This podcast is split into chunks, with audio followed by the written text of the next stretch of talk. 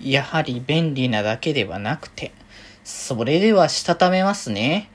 今日もさよならだより。はーい、どうも、皆さん、こんばんは、デジェジでございます。はい、この番組は、今日という日に、さよならという気持ちを込め、聞いてくださる皆様にお手紙を綴るように、僕、デジェジがお話ししていきたいと思います。はい。ということで、ちょっぴり日またいるけど、まあまあまあ、まだギリギリ今日ということで。はい。つうことでね、今日は、えっ、ー、と、デジモンシーカーズ。まあ、最近は日曜日に更新されるようになりましたが、まあ一応ね、あの、配信の、えー、シーカーズの感想会は毎回月曜日に、えー、やっていきますよ、というところで、えー、チャプター2の3ですね。えー、今回は、まあ、前半が、えー、サンズ・オブ・ケイオスの、えー、インフィニティ作戦についてのね、説明ということで、幹部たちがね、出てきての、えー、話、まあ、そしてまあリーダーのタルタルスも登場してきてのっていうね、まあ、エイジとしては本来関わりを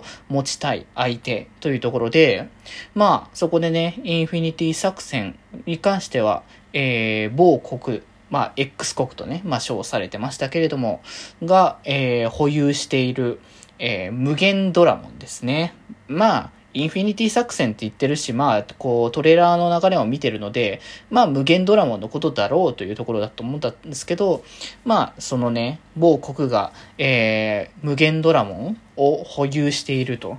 まあ、結局そのデジモンたちがそのね、あの、クラックとかそういうことをしているっていうか、その、クラッカーたちがさせているっていうところがあるからこそ、まあ、究極体っていうね、一番こう、デジモンとしては最上位のデジモンがこう存在しているっていうだけで、まあだいぶ強力な部分ではあるのかなっていうのは、まあ想像することはできますよね。っていうところで、まあそんなね、あのー、相手がこういるというところで、でまあその辺の、それをだからサイバーテロっていうもの自体が、まあこのなんだろうな、こう、あくまでもそのサイバー、インターネット上だけっていう話ではなくて、まあ結局グリムとかのこう業務形態みたいなものが、こうデジコインっていうそこの、まあその内部通貨っていうものが本当に現実世界の方にも影響が及ぼしてっていう状況になり得るところだからこそデジタルワールドでの影響っていうのはでかくなっている。そしてまあそれがね、あのまあ、ハッカーたちの、ハッカーたち、えー、クラッカーたちの、えー、ものというか、それの影響が出てくることだっていう。まあ、結局はその三蔵ケオスも、こう別に、なんだ、こう、本当の悪意のある行動が、サンズ・オブ・ケオスだけが行ってるわけではなくて、まあ、それをそのせいにされてしまうっていう、まあ、別にそこが悪とか正義とかってことではないのかもしれないけれども、そんな部分もね、こう、話の中にね、出てきて、まあ、エイジはね、その作戦に参加するっていうところにね、行くんですけれども、そんな中で、マインドリンクの危険性、まあ、前回のね、ラストで、こう、軽くね、こう、明か、明かされそうになっていたところが今回、えー、メインでね、やってきたんですけど、まあ、以前の、えー、っと、あれですかね、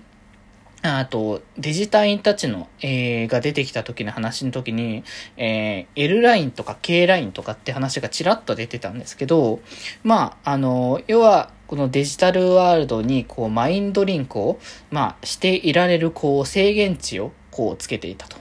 で、まあ、なぜそういうことをしたかって言ったら、まあ、あの、長時間のこうマインドリンクをしたことにより、えー、デジコアにこう、人間のこう意識がこう定着しちゃって戻ってこれなくなる。まあなんかこういったそのなんだデジタルダイブみたいな感じのあの世界観のあの話の作品とかだとまあよく見るといえばよく見る設定感ではあるのかもしれないけどまあそれこそなんかサイバースルースとかもあれは別にその戻れなくなったっていうかって話かもしれないですけどあれも意識不明のままこうねあの世界にこう取り残されてしまってみたいな感じのね話ではあったから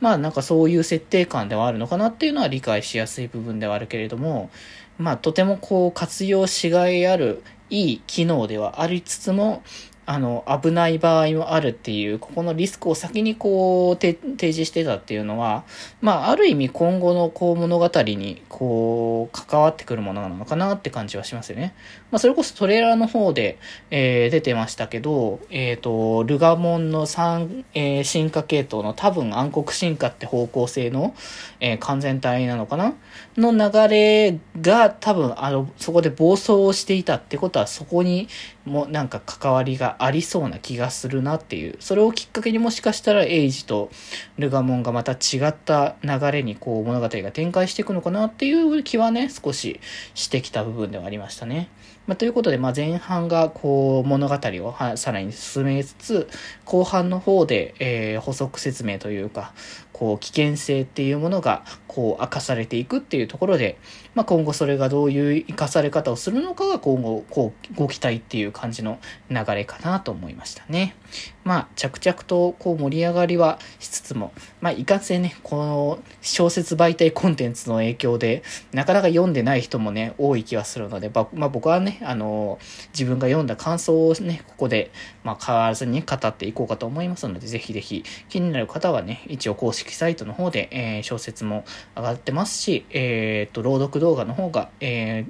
ー、YouTube の方にね、公開されてるので、まあ、それぞれで確認していただけたらと思います。ということで、今日はこんなところで、それではまた明日バイバーイ